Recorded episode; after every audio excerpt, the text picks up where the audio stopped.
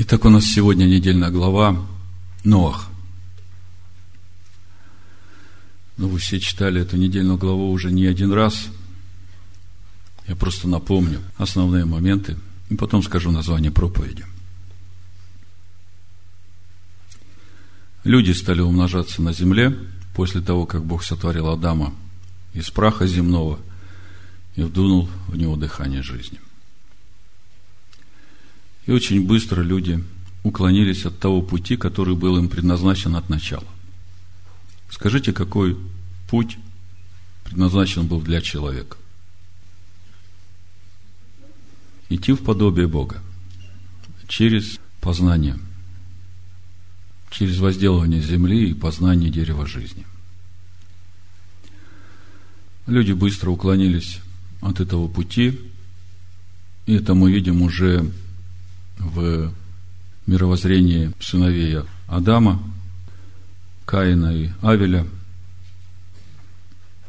Один начал возделывать землю, которая внешняя земля, сеять, пахать.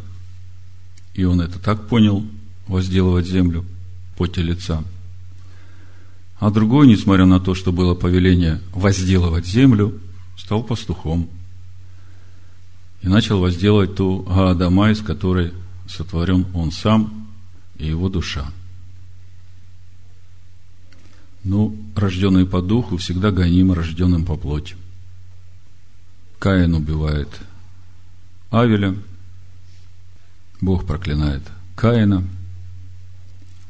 у Адама и Евы рождается третий сын, Сив – и в 26 главе 4 стиха мы читаем, у Сифа также родился сын, книга Барышит, и он нарек ему имя Инос. Написано, тогда начали призывать имя Господне. Этот стих неоднозначен, если посмотреть у Раши 4.26. Написано, тогда начали, слово «ухаль» начали – родственное слову хулин, профанация. Мы сегодня с этим словом еще встретимся, когда будем читать о строительстве Вавилонской башни, когда Бог спустится и будет смотреть и скажет, смотри, что они начали делать. И там начали это же самое слово. Ухаль, родственно хулин, профанация. Начали называть людей именем святого благословен Он. Канонизировать святых, короче, если нашим языком. Это вот тогда уже началось. Превращая их в объекты идолослужения, называя их божественными. Так что нет ничего нового в этом мире. Люди стали умножаться на земле, и приходит такое время, что среди всего этого количества людей остается только один человек, который продолжает идти путем Господним. Ноах. Бог говорит Ноаху строить ковчег. Строить ковчег из дерева гофер. И мудрецы говорят, что это кедр. Причем этот кедр он посадил, вырастил и потом из него строил – если мы читаем, как строил этот ковчег Ноах, то мы видим, что он покрывает этот ковчег смолой изнутри и снаружи. Когда мы смотрим, как э, строится Вавилонская башня, мы тоже видим там смолу, при помощи которой эти кирпичи, которые они обжигали, делали, они их соединяли друг с другом, то есть как раствор. Интересно, я решил сравнить, э, это та же самая смола, которой Ной обделывал ковчег изнутри и снаружи, оказалась разная смола. Когда я смотрю, что за смола была у Ноя, на иврите слово кафар, от слова капара, жертва. То есть, э, Ноах строил ковчег из кедра, если посмотреть филиппийцев – вторую главу написано про Машеха Иешуа, что он не почитал хищением быть равным Богу, будучи образом Бога. И это ну, на языке Писания как самое высокое дерево в Эдемском саду. Кедр. И вот этот вот э, кедр высокий, да, он смирил себя, как и соп. Я просто вам напоминаю эти образы, чтобы вы понимали, из чего строил ковчег Нох. То есть он строил ковчег из Слова Божьего, а обмазал его изнутри и снаружи смолой, которая на иврите капар, жертва. Вот этим он занимался 120 лет. И мы говорили, в дисках это у вас есть, почему Ною нужно было строить 120 лет ковчег. Почему Бог не мог его взять, просто перенести, как Еноха поднял живого на небеса, так его перенес бы э, в этот новый мир, который он уже приготовил. Все потому, что Бог не хотел, чтобы люди погибли. И все эти 120 лет строительства люди приходили к нему и спрашивали, что ты делаешь? Оно говорит, будет потоп. Я строю ковчег, чтобы спастись. Мне Бог сказал. А почему потоп будет? А за то, что всякая плоть извратила свой путь наполнила землю злодеяниями. Да, вроде логично. Ну ладно, продолжай строить. Ну и вот так 120 лет. В шестой главе мы читаем третьем стихе, «И сказал Господь, не вечно духу моему быть пренебрегаемым человеками». В латышской Библии вообще по-другому переведен этот стих. Совсем не соответствует э, смыслу того, что написано на иврите. Я посмотрел, как написано на иврите – речь идет о том, что не вечно духу моему спорить в человеке. Не вечно духу моему спорить в человеке. Так на иврите написано. Речь идет о том, что дух в человеке свидетельствует ему через совесть. Какие пути правильные, какие нет. Помните, язычники, не имея закона, по природе законное делают, да, и совесть им свидетельствует, когда они что-то неправильно делают. И Бог говорит, вот, ну, представьте, по 900, по 800 лет живут в беззаконии. Дух говорит, они все пренебрегают, отвергают Дух. И Бог говорит, ну, пусть их дни будут 120 лет. В отношении этих 120 лет есть разное понимание – Одно из них – это то время, которое Бог назначил для строительства ковчега Ноаху, то время, которое осталось этому миру до того дня, когда наступит потоп, если не раскаются. А если раскаются и перестанут пренебрегать или противиться Духу Божьему, то все было бы по-другому. Ной входит в ковчег. Заметьте, Бог говорит Ною, чтобы он взял в ковчег чистых животных и нечистых.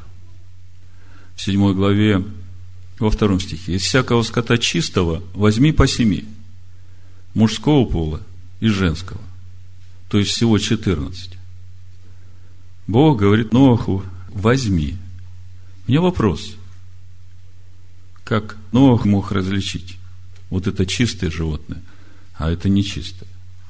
Как ему различить было? Каких брать по семь, а каких по двое? Ответ очень простой. Нох знал, какие животные чистые, какие нечистые.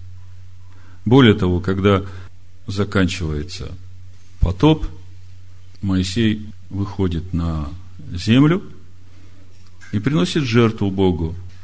И опять мы видим, что он в жертву Богу берет из чистых животных. Мы об этом уже говорили. То есть я хочу показать, что способность отличать чистое от нечистого, святое от несвятого, это знание у людей уже было от Адама. Если у Сираха почитать, мы видим, что там именно премудростью Божией и Духом Божьим спасся Адам. Сколько потоп длился?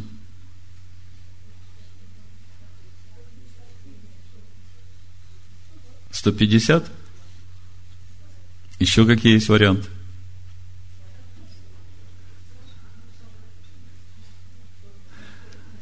Значит, 40 э, дней изливалась вода с неба, 150 дней от начала потопа поднимались воды, потом воды стали спускаться, и ровно 365 дней с того дня, как он вошел в ковчег, он вышел на эту новую землю. А вошел в ковчег он 17-го Хишвана. Легко запомнить. 17 Хишвана будет через 17 дней. Я не хочу сказать, что через 17 дней начнется потоп. Но все, о чем говорят нам Писания, в частности, недельные главы, которые мы читаем в определенное время, в определенные недели, это духовный календарь. У нас есть природный календарь, на который мы смотрим и видим, ага, вот Сейчас уже начинается календарная осень. Ага, вот сейчас начинается календарная зима. Вот сейчас начинается календарная весна. И мы как бы понимаем, чего ожидать. Когда мы читаем Тору, мы читаем духовный календарь. И праздники Господни – это как вехи на пути духовного календаря. И каждая недельная глава, она подготавливает нас к тому, что будет приходить в этот мир. Чтобы нам не страшиться и не ужасаться, когда все это будет происходить. Вот смотрите, у Экклезиаста в 8 главе есть такие стихи. С 5 стиха «Соблюдающие заповедь не испытают никакого зла. Сердце мудрого знает и время, и устав. Потому что для всякой вещи есть свое время и устав – а человеку великое зло от того, что он не знает, что будет, и как это будет, и кто скажет ему. Видите, есть э, два вида людей. Есть человеки, которые не знают, что будет, как будет, и никто им сказать не может.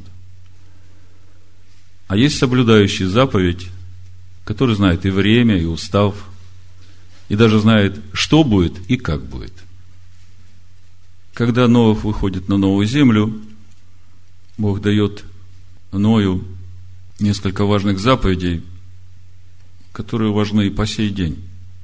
Девятая глава с первого стиха. «И благословил Бог Ноя и сынов его, и сказал им, плодитесь и размножайтесь, и наполняйте землю. Да страшатся и да трепещут вас все звери земные, и все птицы небесные, все, что движется на земле, и все рыбы морские – в ваши руки отданы они.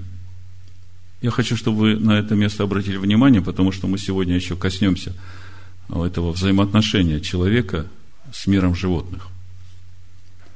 Все движущее, что живет, будет вам пищу, как зелень травную даю вам все. Заметьте, все движущее, что живет. Там есть и чистое, и нечистое. Вопрос. Прочитав этот стих, можно подумать, что можно кушать все – да? Спрашивается, почему так написано? Это тот же самый вопрос, который был, когда мы изучали главу Баришит первую. Зачем Бог посадил дерево познания добра и зла в Эдемском саду? Чтобы была свобода выбора. Мы сейчас говорим о Ное, как э, про дедушки всех нас – и наш прадедушка хорошо разбирался, что чистое, что нечистое, что можно кушать, что нельзя, что можно Богу в жертву приносить, что нельзя. Подумайте, если человек сотворен по образу Бога, и ему нужно идти в подобие Бога, а Бог нечистые жертвы не принимает, я бы сказал, Бог нечистое не кушает, то тогда простая логика. Если человек должен идти в подобие Бога, то должен он кушать нечистое, чтобы прийти в подобие Бога? Нет, конечно. Значит, э, дальше только плотью с душою ее, с кровью ее, не ешьте. Я взыщу и вашу кровь, в которой жизнь ваша, взыщу ее от всякого зверя, взыщу также душу человека от руки человека, от руки брата его. Кто прольет кровь человеческую, того кровь прольется рукою человека. Ибо человек создан по образу Божию. Вот эти заповеди Божии, они для всего человечества. Заповедь об убийстве, о пролитии крови другого человека, она вне времени, она для всех людей, для всех поколений. Бог однозначно сказал, кто прольет кровь человеческую, кровь того будет пролита. И неважно, послали тебя на войну, или ты сам пошел. У тебя выбор. Или тебе отказаться и стать дезертиром, и тебя за это посадят в тюрьму, или идти и проливать кровь других. Ты выбираешь. Но Бог сказал, что тот, кто прольет кровь другого человека, того кровь будет пролита. Значит, э, ну дальше Ной начинает возделывать землю, сажает виноград, выпил вина, опьянел, лежал обнаженный в шатре своем, хам увидел наготу отца, вышедший, рассказал двум братьям своим. Я уже говорил, у родителей всегда будут недостатки, они не идеальны. Но заслуга детей, когда они своей жизнью исправляют эти недостатки, покрывают праведностью Божией недостатки родителей. Именно через это в чадородие спасаются жены. То, о чем мы читаем в Новом Завете. Спасется через чадородие.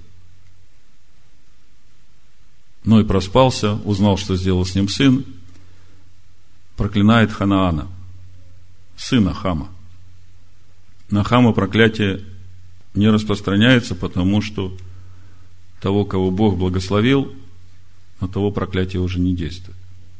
Проклятие на детей ложится. Бог благословил Ноя и сынов его, как мы читаем в начале 9 главы.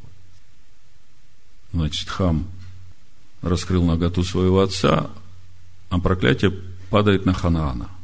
Это тот Ханаан, которому принадлежит ханаанская земля – о которой Бог говорит Аврааму, что эта земля будет принадлежать тебе, но не сейчас, а пока мера беззаконий, чаша беззакония Амареев наполнится. Видите, как все взаимосвязано в Писаниях. Интересно благословение, которым благословляет Бог Сима и Иофета. Благословен Господь Бог Симов – Симов это на русском, я не знаю, как в латышском, на иврите Шем. Благословен Бог Шема. Шем на иврите имя. Благословен Бог имени. Вы видите, какие формулы? Бог имени. Какое имя Бог превознес выше всех имен? Слово. Бог – Слово. Благословен Бог – Слово. Ханан же будет рабом ему, да распространит Бог Иофета, и да вселится он в шатрах Симовых, в шатрах Шема. Здесь уже вся история человеческой цивилизации. Бог всегда будет обитать в шатрах Шема. Авраам – это его потомок. А Иофет – это все эллинистические народы, вся Европа, Америка – Россия. Все, куда Иофет распространился. Иофет селится в шатры Шема. Шатры, Яшев, сидеть, Ешива, это места учений. Не евреи придут в новозаветнюю христианскую римскую церковь учиться познанию Бога, а все народы придут в шатры Шема познавать то слово, которое есть у Шема. Закон дал нам Моисей, наследие общества Иакова. Так написано в Торе. Так что Бог сказал, Иофет выбирает. Скажите, каким образом Иофет может вселиться в шатры Шема? Вот Шем сидит в своих шатрах – И Афет приходит, говорит, ну-ка давай подвинься, и я тут буду сидеть. А еще лучше сказать, давай, Шем, уходи из этих шатров, теперь они мои. Теперь мы благословенная церковь, а вы проклятый народ. Я вижу во всей этой ситуации единственный путь, как Иофет может селиться в шатры Шема по-божьему, по любви. По любви. Как муж и жена.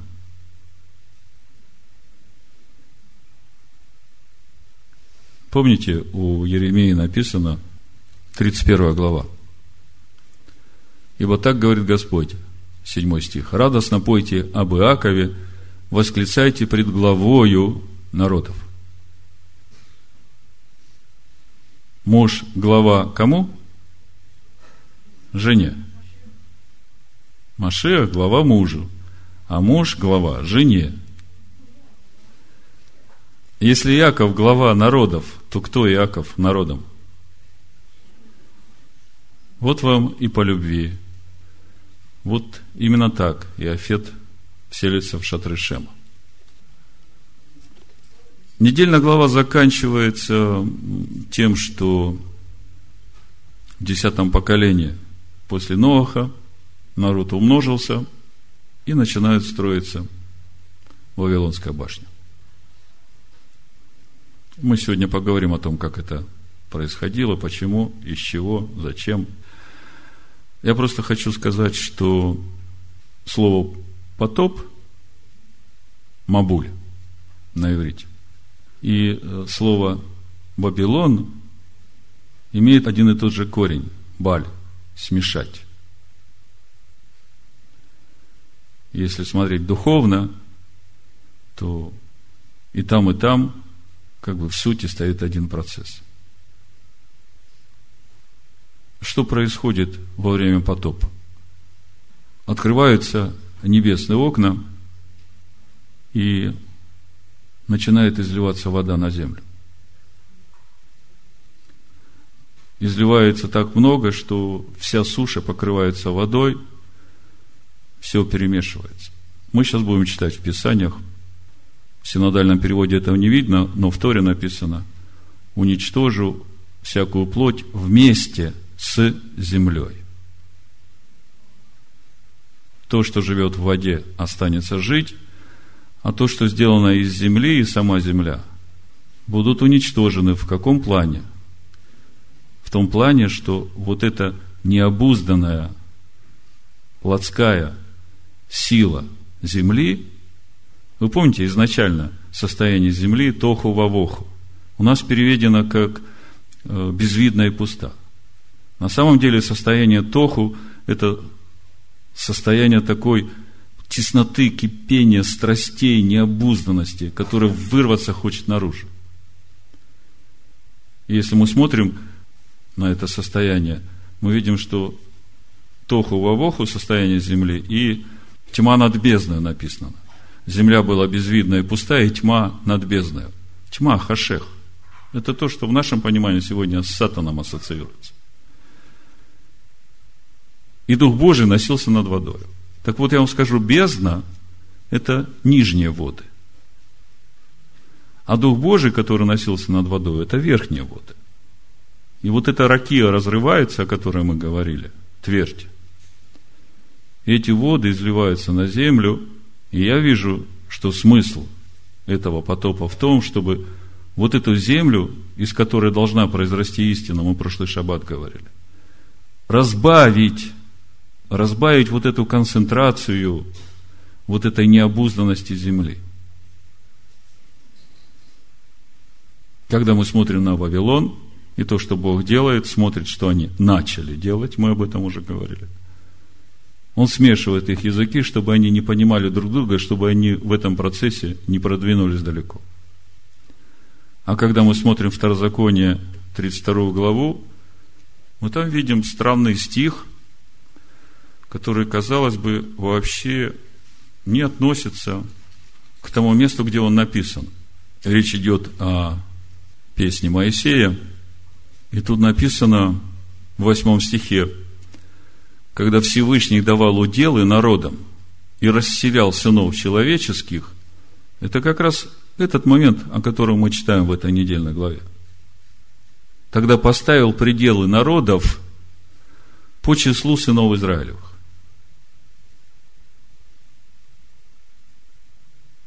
Вы видите, каким образом вот этот Вавилон Бог хотел разбавить сыновьями Израиля, чтобы помочь исправиться этой необузданности.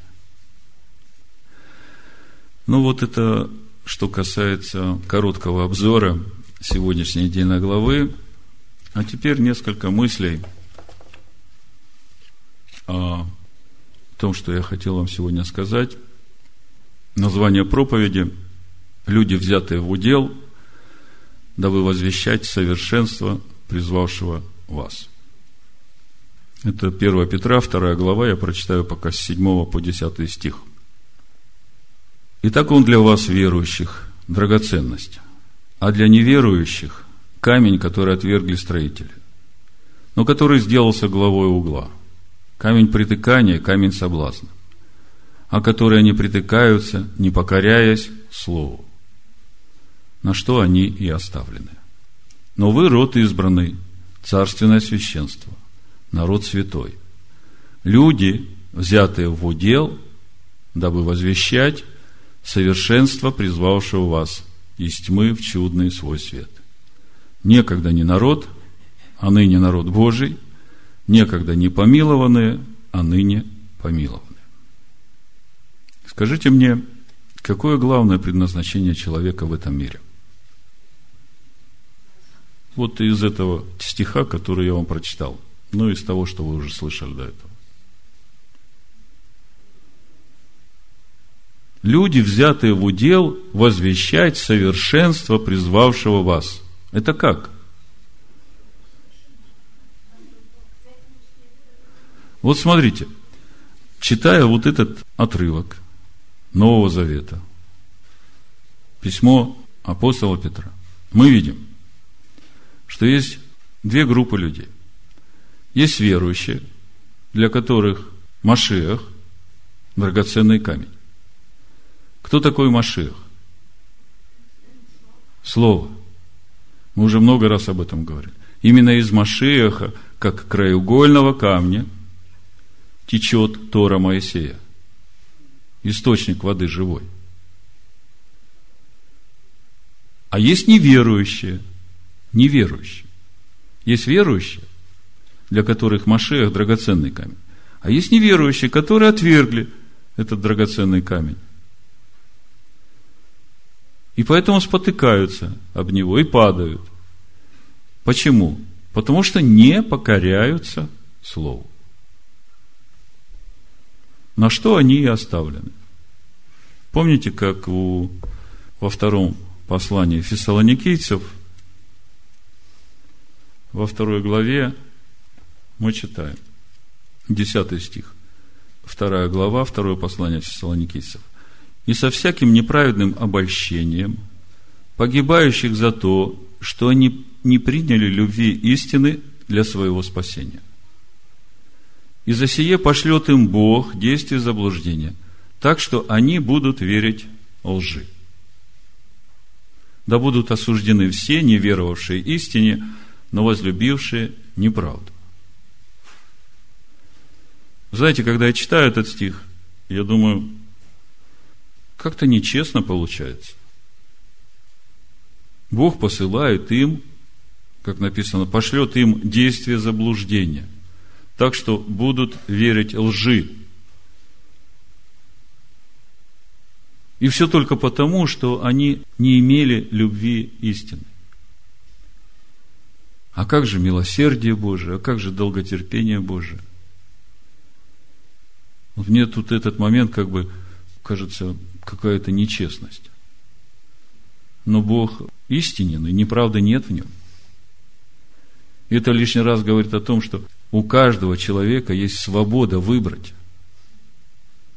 Даже те, которые проповедуют гомосексуализм и говорят, что это хорошо, они в сердце своем знают – что это плохо. Но сами делают и одобряют делающих это. Но они знают, что есть у Бога суд на таковых. Поэтому это всего лишь выбор человека. Бог смотрит на сердце человека, Бог видит упорство этого человека. И, как мы читаем у Петра, на то они и оставлены. Вообще даже удивительно, что это Новый Завет, правда? Ладно бы читали э, Тору, пророков, как там Бог очень сурово разбирается со своим народом. Но оказывается, Бог, Он неизменен. И милость Его к боящимся Его. Итак, уже из этого отрывка Петра мы видим, что есть человеки, для которых Слово Божие, Машех, закон Бога – это драгоценный камень, и это люди, которые избраны в удел Божий, то есть люди выбирают драгоценный камень, а Бог их берет в свой удел для того, чтобы они возвещали совершенство призвавшего их, то есть совершенство Бога. Скажите, каким образом они смогут возвещать вот это совершенство того, кто их призвал?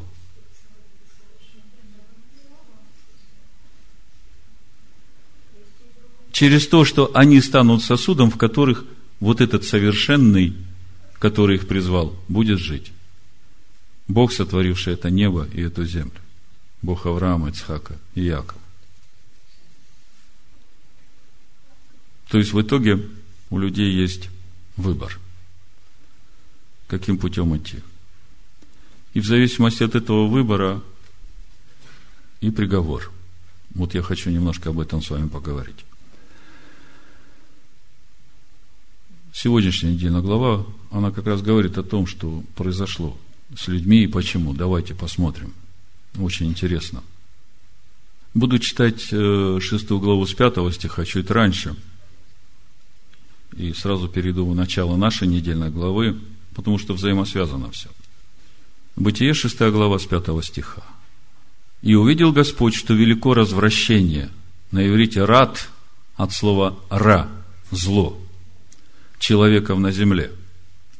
И что все мысли и помышления сердца их были зло, ра, во всякое время.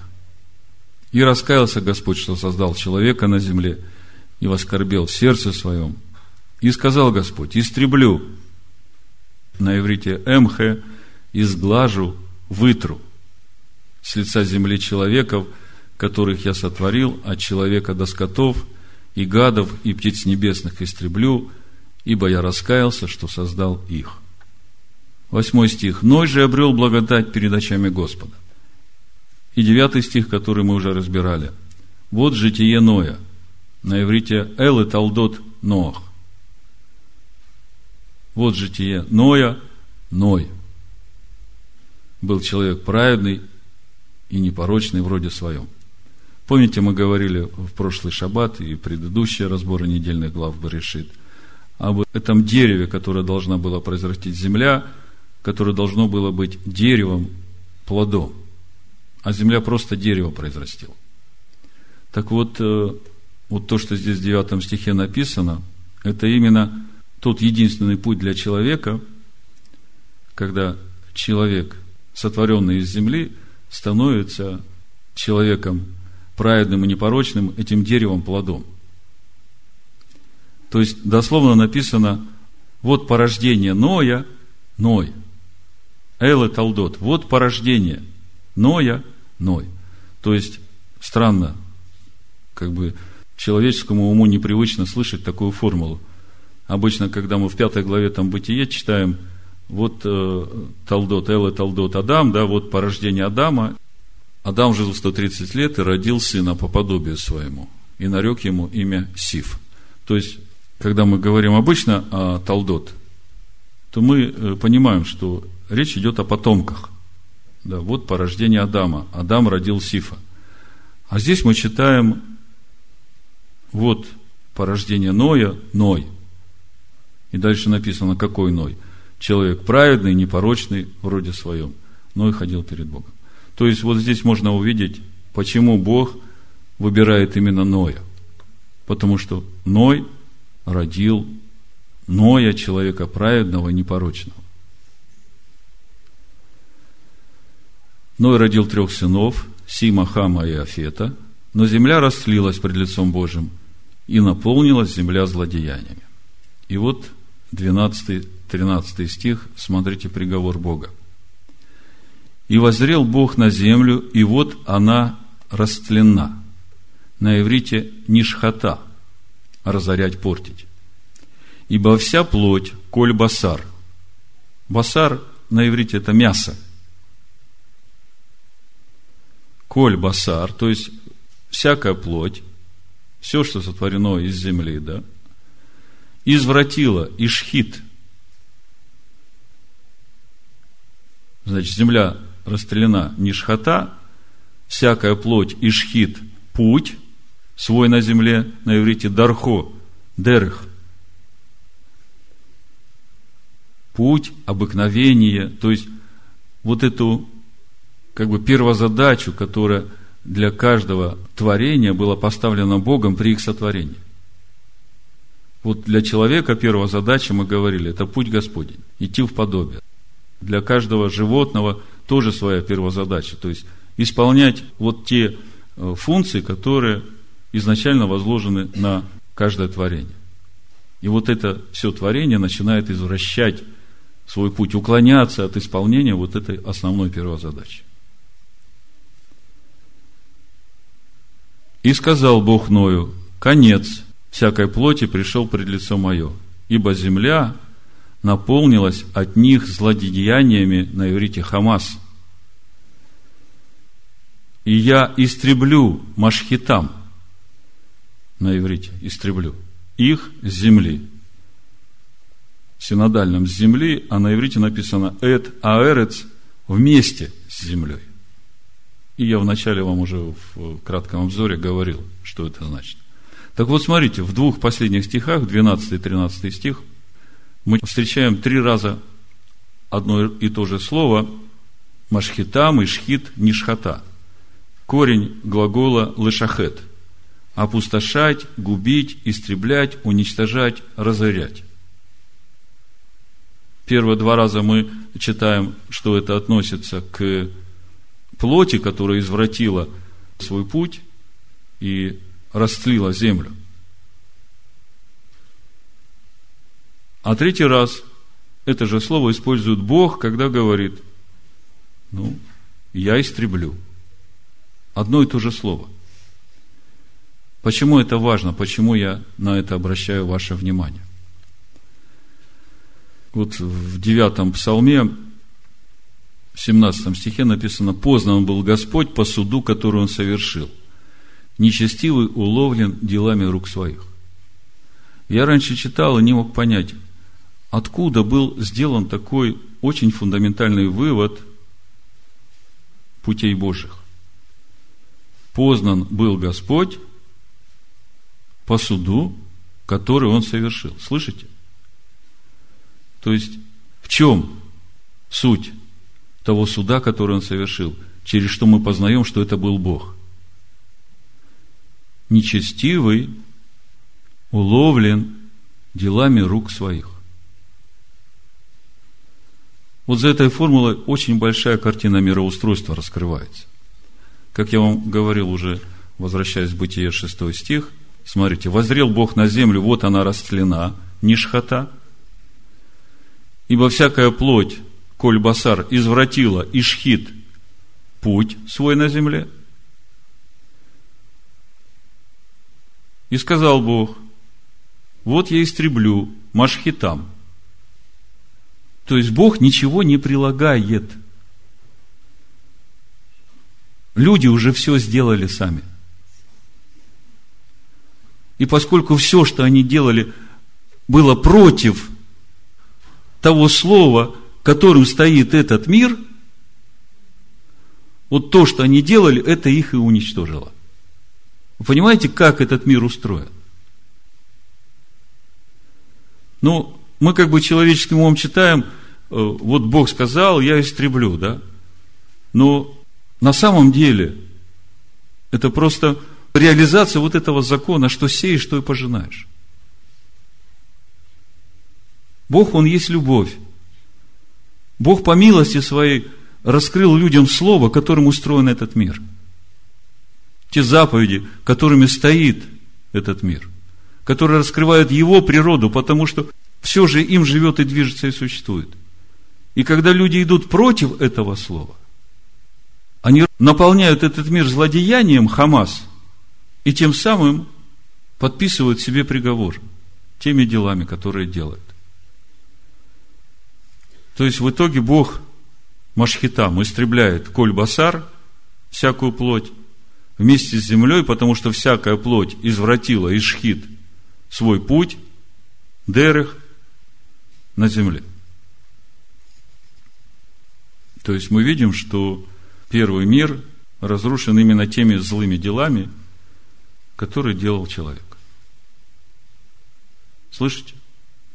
Первый мир был разрушен по причине извращения своего пути всякой плотью и наполнения земли Хамас.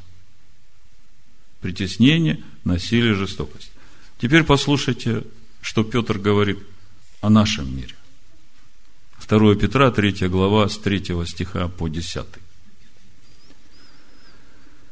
Прежде всего знайте, что в последние дни явятся наглые ругатели, поступающие по собственным своим похотям, и говорящие, где обетование пришествия Его. Ибо с тех пор, как стали умирать отцы от начала творения, все остается так же. Думающие так не знают, что в начале Словом Божьим небеса и земля составлены из воды и водою. Послушайте, это очень важно. В начале Словом Божьим небеса и земля составлены из воды и водой.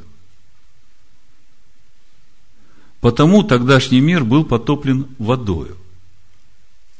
А нынешние небеса и земля содержимые тем же словом – Послушайте, это большое откровение.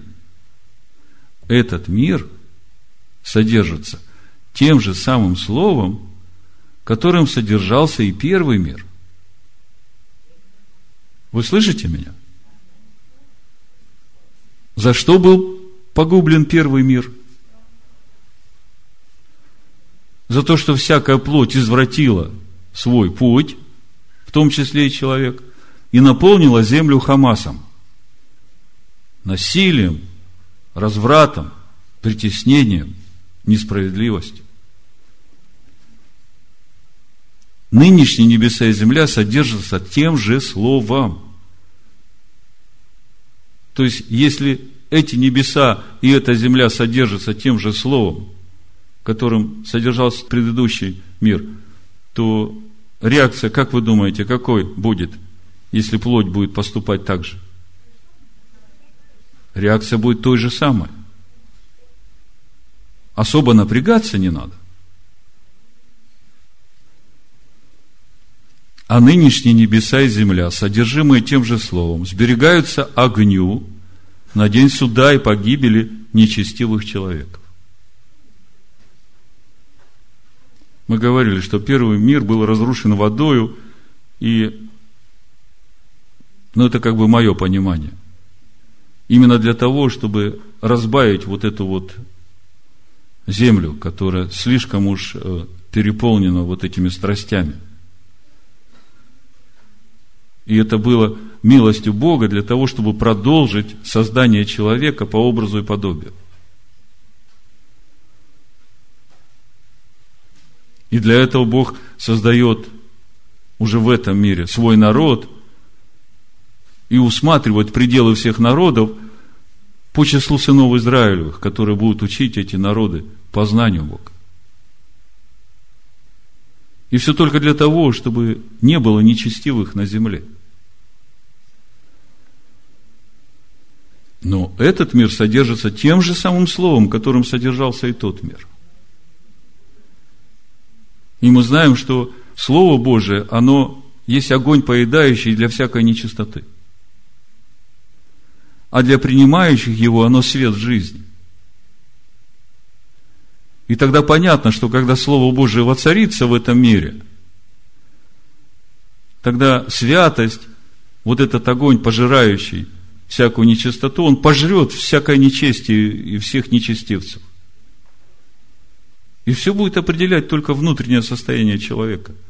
Или ты возлюбил этот драгоценный камень, стал он для тебя краеугольным, стал он для тебя драгоценностью, или ты не покоряешься Слову, отвергаешь Слово.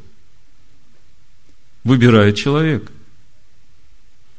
Не медлит Господь с исполнением обетования, как некоторые почитают то медление. Но долготерпит нас, не желая, чтобы кто погиб – но чтобы все пришли к покаянию. Придет же день Господень, как тать ночью. И тогда небеса с шумом придут, стихии же, разгоревшись, разрушатся, земля и все дела на ней сгорят.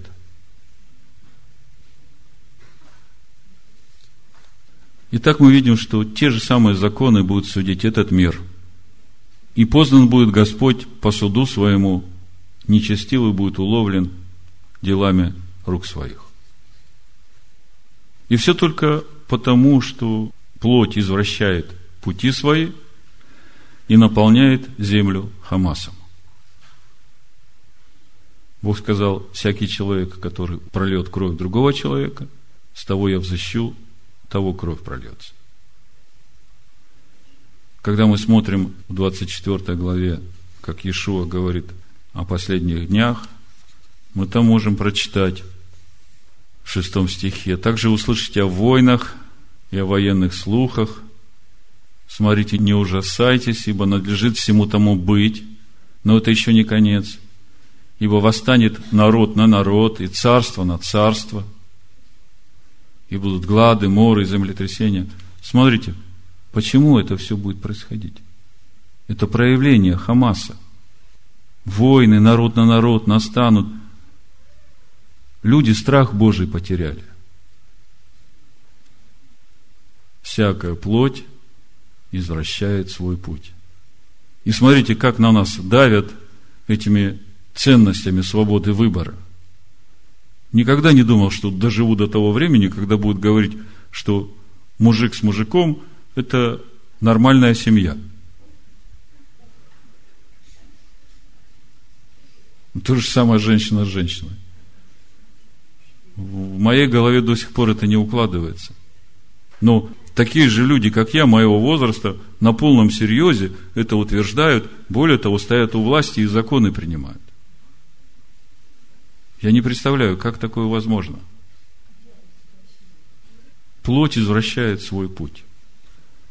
Вы знаете, когда человек начинает извращать свой путь, как вы думаете, что начинает происходить с животным миром? Помните, в Римлянах написано в 8 главе 19 стих, «Ибо тварь с надеждой ожидает откровения сынов Божьих, потому что тварь покорилась суете не добровольно, но по воле покорившего ее». То есть по воле человека. Тварь покоряется суете по воле покорившего ее – хочу проиллюстрировать, как это происходит сейчас в нашем мире, потому что мы помним, что когда Бог возрел на тот предыдущий мир, Он увидел, что всякая плоть извратила свой путь. Я на прошлой неделе читаю э, один заголовок, что один верблюд э, убил своего хозяина. И меня это заинтересовало, я начинаю раскрывать э, эту новость читать, что там произошло, потому что, ну, верблюд как бы он на службе у человека. Оказывается, хозяин этого верблюда обычно угощал этого верблюда Кока-Колой. Но верблюды, они же через пустыню ходят и пить любят, когда приходят. А тут э, в этот раз он купил колу, показал верблюду, но не угостил его, а сам взял и выпил – и верблюд так рассердился, что сбил его с ног, затоптал ногами, и потом сверху еще сел на него. Ну, тот человек умер. Я думаю, откуда такая агрессия в животном против своего хозяина? Другую новость читаю тоже недавно. Как-то вот так вот все это складывается. Я сейчас хочу вам показать, как всякая плоть начинает извращать свой путь, когда человек начинает извращать свой путь. Это у берегов Австралии одна девочка катается на доске, ну, серфинг на волне. И вдруг одна акула, но небольшая, она пытается несколько раз вот на доску залезть и укусить ее за ногу, как собака. И эта девочка там прыгнула в воду, доплыла до берега, выбежала, позвонила папе, говорит, папа, меня акула за ногу хотела укусить. Ну, все хорошо, я смогла спастись. Смотрите, вот мы только что читали, когда Ной вышел на эту землю, я вам специально это место подчеркнул. Помните, что Бог повелел во втором стихе. Это 9 глава Бытия. «Да страшатся и да трепещут вас все звери земные и все птицы небесные, все, что движется на земле, и все рыбы морские, в ваши руки отданы они». Слышите?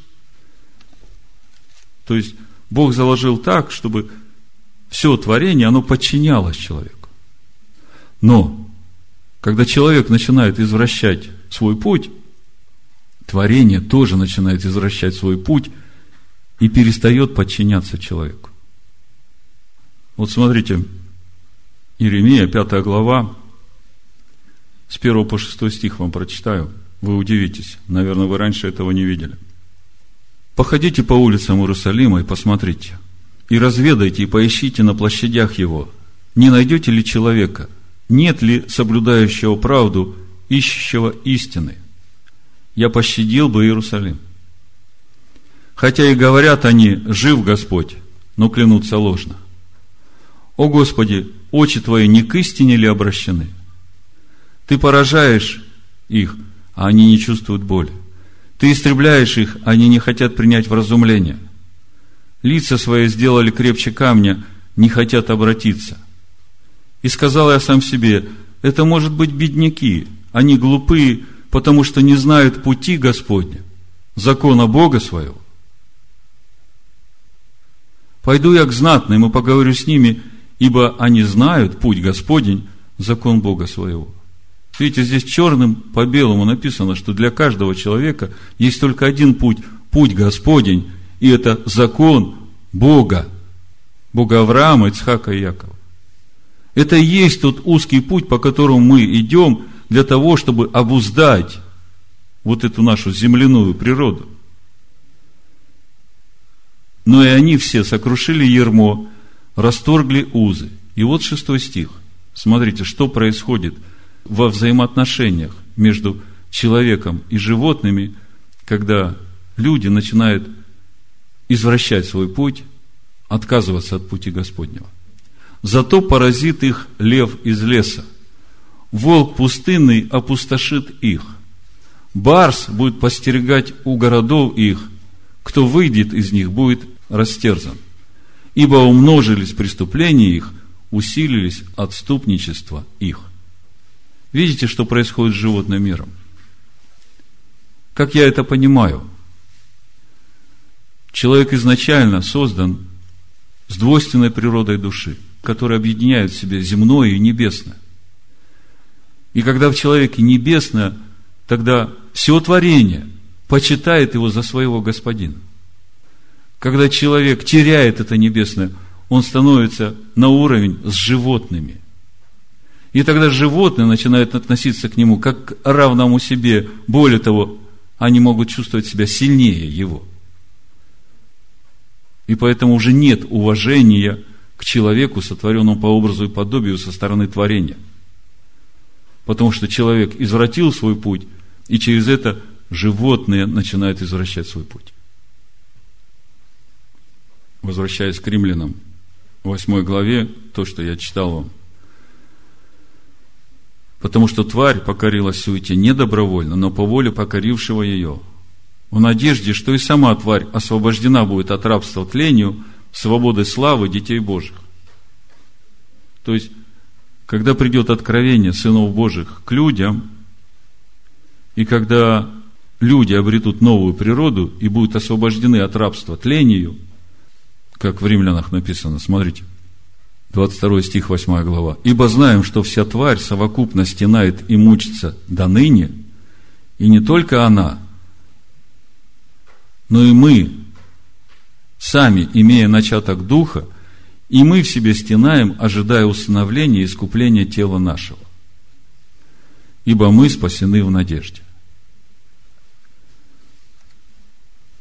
То есть, не только мы ожидаем с надеждой вот этого обретения прославленного тела, в котором уже земляная природа, она не будет проявлять свою необузданность.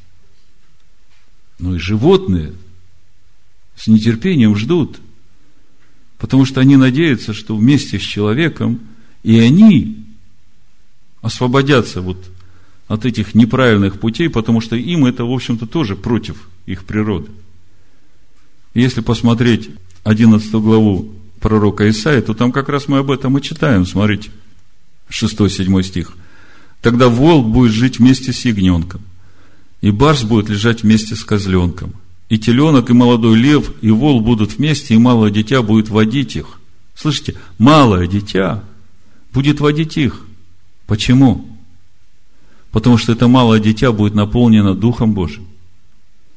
И весь этот тварный мир будет с благоговением относиться к человеку, потому что они будут понимать, что через этих человеков Творец присутствует в этом мире.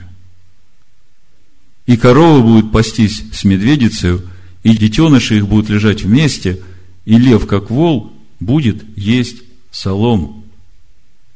Хищников больше не будет. Все вернется к тому состоянию, когда Бог сотворил в начале мир. Помните, когда Бог сотворил этот мир, Бог зелень травную отдал животному миру, а человеку отдал зелень семенную. Смотрите, это первая глава, 29 стих. И сказал Бог, вот я дал вам всякую траву, сеющую семя, какая есть на всей земле, и всякое дерево, у которого плод древесный, сеющий семя, вам будет в пищу. А всем зверям земным и птицам небесным, и всякому присмыкающемуся по земле, в котором душа живая, дал я всякую зелень травную в пищу. И стало так.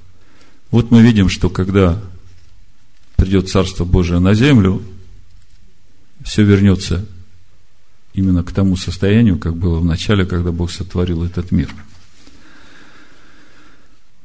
Еще несколько слов о том, как пришло это уклонение от пути, что нам нужно знать об этом, чтобы не стать на этот ложный путь. То есть есть путь Господень, а есть путь грешников. Я прочитаю сначала два места Писания. Это Псалом 1 и притчи 1 глава. Смотрите. Первый Псалом, первый, второй стих написано. Блажен муж, который не ходит на совет нечестивых и не стоит на пути грешных. Видите, есть путь грешных, а есть путь Господень. И не сидит в собрании развратителей, но в законе Господа воля его, и о законе его размышляет он день и ночь. Это первый псалом. Мы видим, что есть два вида людей. Есть те, у которых воля в законе Бога. Скажите мне, как это воля человека в законе Бога? Ну, человеку дана свобода выбора. Через это он свою волю проявляет. Что он выбирает – то ему и дается. То есть, его воля свободна. Но мы видим, что блажен человек, воля которого в законе Бога. То есть, он выбирает только то, что позволяет закон Бога. И через это он не стоит на пути грешных. Его воля в законе Бога, и он день и ночь, смотрите, о законе его размышляет он день и ночь. Смотрите, в первом мире было много людей. Но в удел был взят только Ноах, который возвещает совершенство призвавшего его. Ноах родил Ноаха, человека праведного. То же самое дальше мы читаем у Петра. Есть люди, для которых краеугольный камень Машех – драгоценность, а есть люди, которые отвергают его. И это путь грешных. А в первой главе притчи Соломона, смотрите, с 20 стиха. «Премудрость возглашает на улице, на площадях возвышает голос свой. В главных местах собраний проповедует, при входах в городские ворота говорит речь свою. Доколе невежды будете любить невежество, доколе буйные будут услаждаться буйством, доколе глупцы будут ненавидеть знание. Обратитесь к моему обличению, вот я изолью на вас дух мой, возвещу вам слова мои. Обратите внимание, премудрость изливает свой дух на тех, которые слушают слова ее. Обратитесь к моему обличению, вот я изолью на вас дух мой, возвещу вам слова мои. То есть, именно от того, какие слова возвещаются человеку, такой дух и изливается. Слышите? Если возвещается закон Божий, тогда Дух Божий изливается. Это к тому, чтобы различить духовных в кавычках. Именно об этом во втором Коринфянах, в 11 главе, апостол Павел пишет. 3-4 стих, смотрите – Павел говорит, но боюсь, чтобы как змей хитростью своей прельстил Еву, так и ваши умы не повредились, уклонившись от простоты во Христе. Скажите, простота во Христе – это как? Амен. Не убавляй и не прибавляй. Вот оно, Слово Божие. Все просто. Познавай его, погружайся в него. И живи так. Вера твоя растворяет это слово, содействует делам твоим, и делами твоими вера достигает совершенства. А вера без дел мертва. Так Павел говорит, смотрите, чтобы вас никто не уклонил от простоты в Машехе.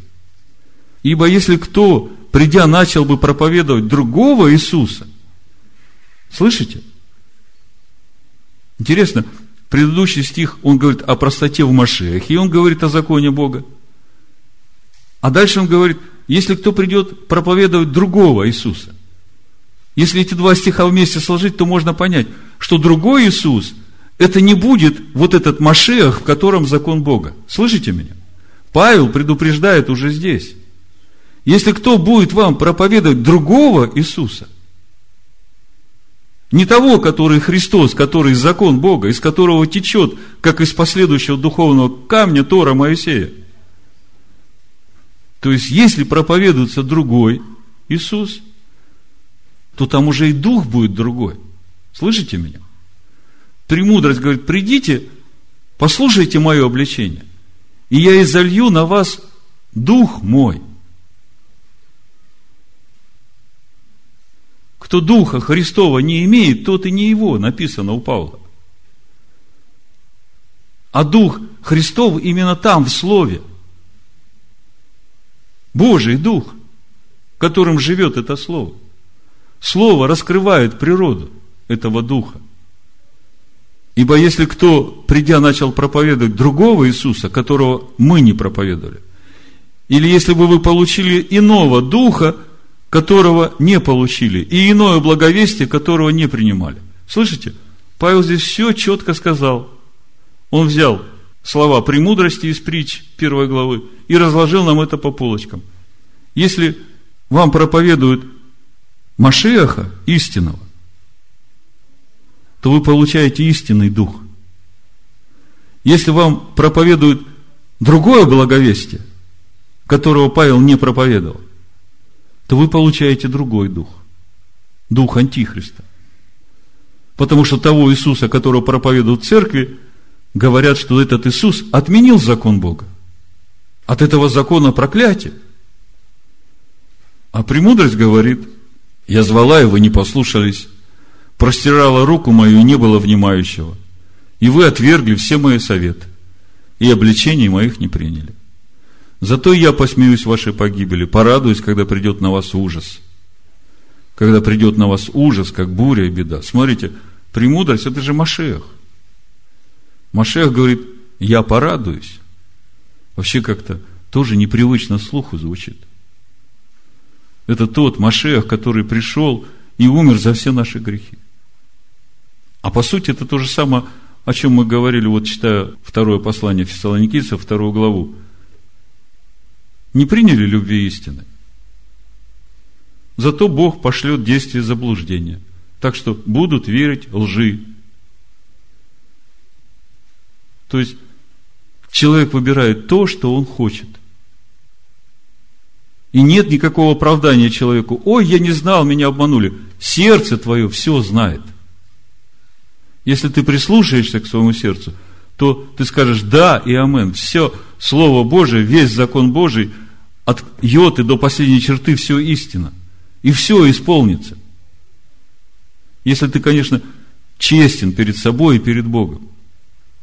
А если ты ищешь учителей, которые будут льстить твоему уху и которые будут оправдывать твои деяния, которые, по сути, все для того, чтобы блистать в этом мире и наполняться богатствами этого мира, то тогда, конечно, тебя эти учителя научат, как процветать в этом мире. Но это все уже другое Евангелие. Это уже не простота во Христе. Значит, э, о том, как приходит уклонение от пути, что нам нужно знать, чтобы не попасть на этот путь грешников. Бытие, 11 глава, с первого стиха буду читать. На всей земле был один язык и одно наречие. Двинувшись с востока, они нашли в земле Синаар равнину и поселились там. И сказали друг другу, наделаем кирпичей, обожжем огнем – и стали у них кирпичи вместо камней, а земляная смола вместо извести. И сказали они, построим себе город, Ир, и башню, Умгдаль, высотою до небес. На самом деле написано Ба Шамаем. Построим себе город и башню в небесах. Слышите? А дальше написано, и сделаем себе имя в синодальном, прежде нежели рассеемся по лицу всей земли, а в тексте Торы написано, и сделаем себе имя, чтобы не рассеялись по лицу земли. Слышите?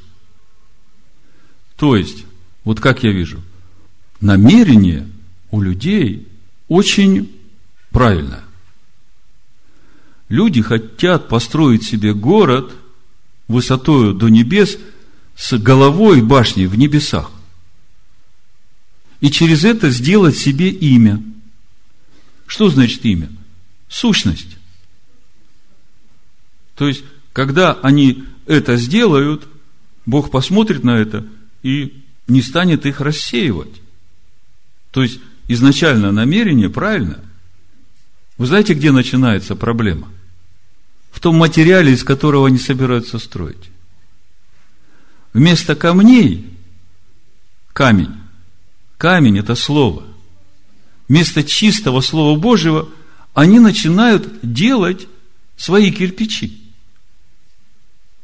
И суть этих кирпичей – это человеческие учения. Это не простота во Христе. И этими человеческими учениями – они начинают строить эту башню в небесах. И Бог спускается и начинает смотреть, шестой стих, и сказал Господь, вот один народ и один язык у всех, и вот что начали они делать. Вот это начали, опять, Ахилам от корня халал. быть оскверненным, быть нечистым, хулить. Слышите? Бог смотрит.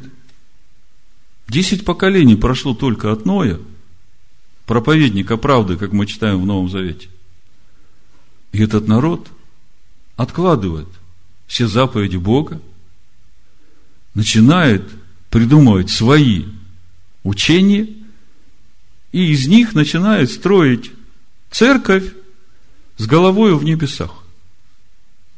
Бог приходит и говорит, смешаем их языки, до этого язык был один, они понимали друг друга. Так вот, теперь смешаем, чтобы они не понимали друг друга, чтобы не могли дальше строить. Это тоже милость Бога.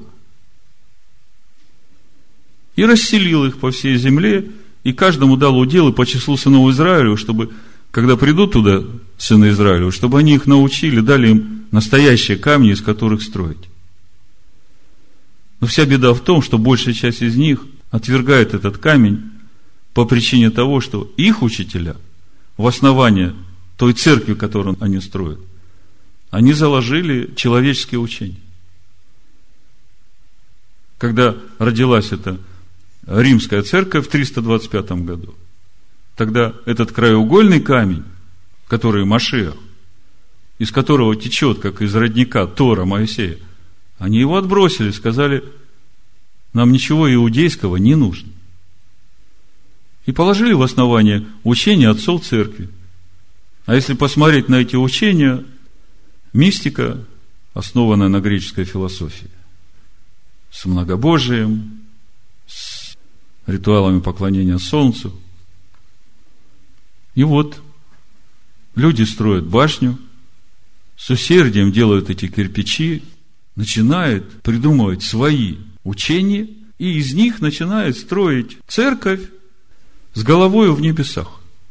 Когда нет в основании Торы Моисея, тогда Новый Завет, каждый пастор, куда ему нужно, туда он его и поворачивает – и все потому, что нет основания. В итоге, все определяет то, из каких камней ты строишь. Петр говорит, 1 Петра, 2 глава. Итак, отложивши всякую злобу, и всякое коварство, и лицемерие, и зависть, и всякое злословие, как новорожденные младенцы, возлюбите чистое словесное молоко – дабы от него возрасти вам во спасение. Ибо вы вкусили, что благ Господь. Приступая к Нему, камню живому, человеками отверженному, но Богом избранному, драгоценному. То есть, это то слово живое, то молоко, этот камень драгоценный. И сами, как живые камни, устрояйте из себя дом духовный священство святое, чтобы приносить духовные жертвы, благоприятные Богу Ишуа Амашеха. И мы уже об этом говорили. Вы знаете, что значит приносить жертвы Ишуа Амашеха. Это когда ты уже умер для себя, и не ты живешь, а Машех живет в тебе. И вот эта жертва Богу самая благоуханная, самая приятная. Ибо сказано в Писании, вот я полагаю в Сионе камень, краеугольный, избранный, драгоценный, и верующий в него не постыдится. Где в Писании об этом сказано? Знаете? Исайя 28 глава. Давайте посмотрим, что там сказано. Очень это слово связано с нашей недельной главой. Смотрите. 14 стиха. Итак, слушайте слово Господне, хульники, правители народа сего который в Иерусалиме. Так как вы говорите, мы заключили союз со смертью и с преисподней сделали договор, когда всепоражающий бич будет проходить, он не дойдет до нас, потому что ложь сделали мы убежищем для себя и обманом прикроем себя. Посему так говорит Господь Бог. Вот я полагаю в основании на Сионе камень, испытанный, краеугольный, драгоценный, крепко утвержденный – верующий в Него не постыдится. И поставлю суд мерилом и правду весами. И градом истребится убежище лжи, и воды потопят место укрывательства. Слышите? Этим же самым словом сберегается этот мир к суду. Этим же словом. Воды потопят место укрывательства, а градом истребится убежище лжи. Это такие образы. Град – это тоже вода. Вода, которая замерзла в лед. Итак, он для вас, верующих, драгоценность. А для неверующих – камень, который отвергли строители, но который сделался главою угла. Камень притыкания, камень соблазна, о который они притыкаются, не покоряясь слову на что они и оставлены. Но вы род избранный, царственное священство, народ святый, люди, взятые в удел, дабы возвещать совершенство, призвавшего вас из тьмы в чудный свой свет. Да будет так в имени Машеха Ишуа. Амин. Значит, э, пока будете готовить хлебопреломление, я спою новую песню, которую написал Наум. Она удивительным образом хорошо ложится именно на сегодняшнюю проповедь и тему сегодняшней недельной главы. Песня написана на музыку из кинофильма «Юнона и Авось». Я прошу меня извинить за то, что я, может быть, где-то не совсем буду соответствовать оригиналу музыкального образца, но пусть Господь мне поможет, и пусть эта песня будет благословением для всех нас.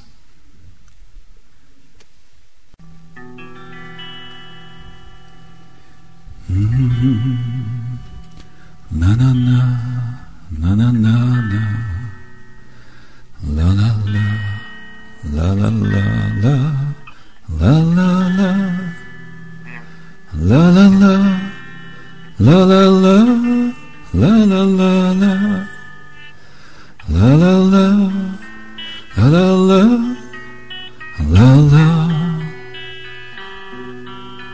Вот тебя на рассвете разбудят, Тихо спросят, какого ты рода? Отвечай, Машиаха Иешуа, И во мне только Божья природа. Отвечай, Машиаха Иешуа, И во мне только Божья природа. Славлю Господа имя святое, Его слово вовек непреложно. Без Него ничего я не стою. Без Него не совсем невозможно. Без него ничего я не стою. Без него не совсем невозможно. Божья мудрость, творение живое. Божья мудрость дается не сразу, ни один, с нею вас уже двое. Но откроется чистому глазу. Ни один, с нею вас уже двое. Но откроется чистому глазу Словом истины Он возродил нас от источника жизни живого. И дана тебе жизнь ни на день, на час восхотел вознести свое слово. И дана тебе жизнь ни на день, на час. Восхотел вознести свое слово. Отче наш в небесах вечно сущий, обновится во мне пусть природа, только ты есть мой Бог всемогущий, только ты и другого нет Бога,